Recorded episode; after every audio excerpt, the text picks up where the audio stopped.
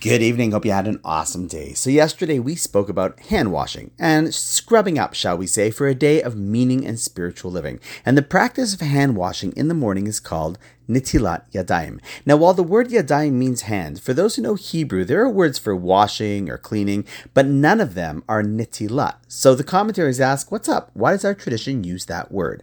Now, there are many explanations, as you would guess, but one of them is that it also means to lift up, as in to elevate.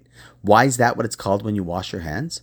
So our sages go on to explain that it's because the goal of the hands, which represent the actions that we do in this world, is to use our hands in a raised and elevated manner. See, many people think that the purpose of hands are to take. I mean, think about it. So much of what one might do during the day is to take food, take products, take money.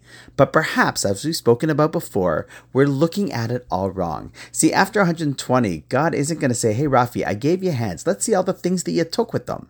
Rather, he's probably going to say something like, Hey, Raf, I gave you hands as the tool to give, to reach out and up to others, to help them and give them. Let's see how you use those hands I gave you.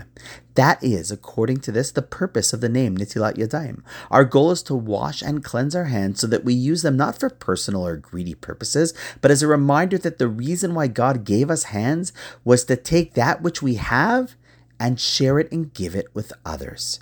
With that in mind, and being that in just five days, my wife and I are doing the Yorkville run in support of Jewish youth programming at our shul, I wanted to, if I may, reach out to you to see if you would consider sponsoring our run, giving to this initiative. We spend most of our lives running around from early in the morning till late at night, mainly for our community. So we figured, why not literally run for our community and try to raise a few shekels that are much needed to help the programming that we do? I'll include the link to our page in the podcast podcast notes, where you can read more when you click about why we're running for Shaarei Tefillah. We're trying to raise at least 18,000 and we're more than halfway there. So if you're considering to help, we greatly appreciate it. Thanks in advance for that. It helps free us up our time so we can do other things that we like to do even more, like doing this podcast, for example. And on that note, wishing you an awesome night, and I look forward to seeing you tomorrow.